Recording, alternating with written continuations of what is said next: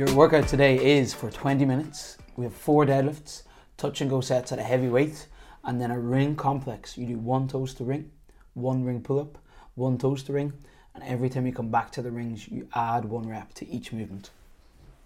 This is a lovely looking workout today, isn't it? Bit of heavy work, bit of practice, Yeah. bit of fun. I feel yeah. I was about to ask like, is that the kind of the general theme of the day? Because it says for 20 minutes. It's not an AMRAP. It's not do as many rounds as you can. Yeah, you have 20 minutes to get better.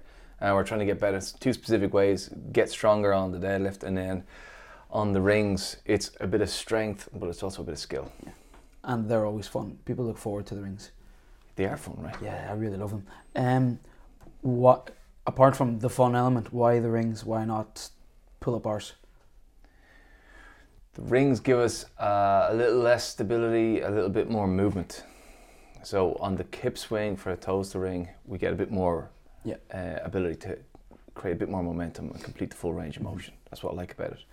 Yeah, we definitely get to build some midline and hip, like power and endurance. Yeah, A bit more than the pull-up bar, I think.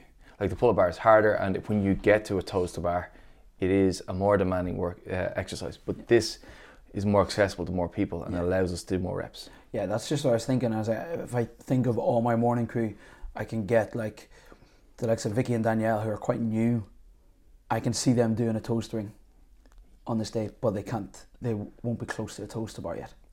Yeah, so we get uh you know the right stimulus, Yeah. but at a bigger volume, and then the ring pull up is really tricky. Yeah, I tried this complex. It's actually really difficult. Yeah, the ring pull up at the top. When we have a pull up bar, it gives us something to push off to Yeah. transition to the next rep. It gives us a bit more uh, stability and control. Whereas the, the movement of the rings, it helps us in the kip swing, but it really is more difficult to transition from rep to rep. Yeah, So uh, this is a nice little movement challenge, a little uh, like control challenge. I love it. I love it. Um, And, there, and obviously we're adding reps then. Yeah, Uh, you haven't, and you have in the notes here. I was just about to ask. You say avoid working to fatigue. So when sets get bigger, stick to numbers that are realistic but challenging when it comes to the ring complex. Uh, yeah, so avoid working to failure, not fatigue. Failure, sorry. So the fatigue is what we want, Failure. but not absolute fatigue. Yeah. So we obviously don't want to lose our grip and come off the rings, right? So Yeah. we need to have, I'd say, like three to four reps in the tank at the I end of it. But that still means you can still get very taxed. You can be really fighting for reps without going to absolute failure. So that's really important that we find that line. There's a bit of a balance there Yeah.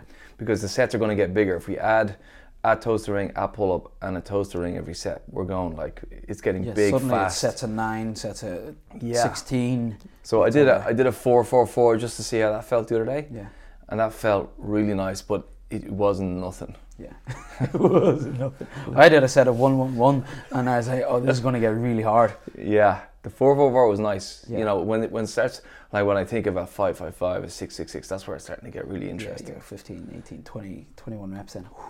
Yeah, this will be fun. I'm looking forward to it. The deadlift, you have like on Wodify for everyone to see here, get stronger. Why have you put that in there? It might not be all that obvious. Yeah. Uh, but you got 20 minutes and you get a heavy set of four by the end of it, you might not have gotten that much stronger because you spent most of your 20 minutes sub maximal. And then and then you're kind of warming up. So what we'd like is to get stronger, which means we'd like to spend more time at a heavy weight. Yeah. You might not start right up really heavy, but you start moderately heavy Mm-hmm. and then add and add to a point where the what you're adding might be like two kilos or three kilos, something's very small, so that every set is very challenging. You know you're on the right uh, weight when you're putting every bit of effort into perfect technique and you're just about holding together and finishing the reps. Yeah, I feel like in workouts like this, I know I'm getting stronger whenever I have to.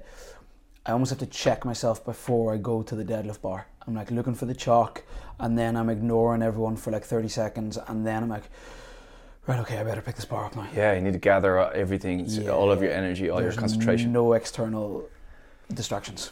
Yeah, and I think another factor here is it's touch and go. So the transition from the top of the rep to the next one Yeah.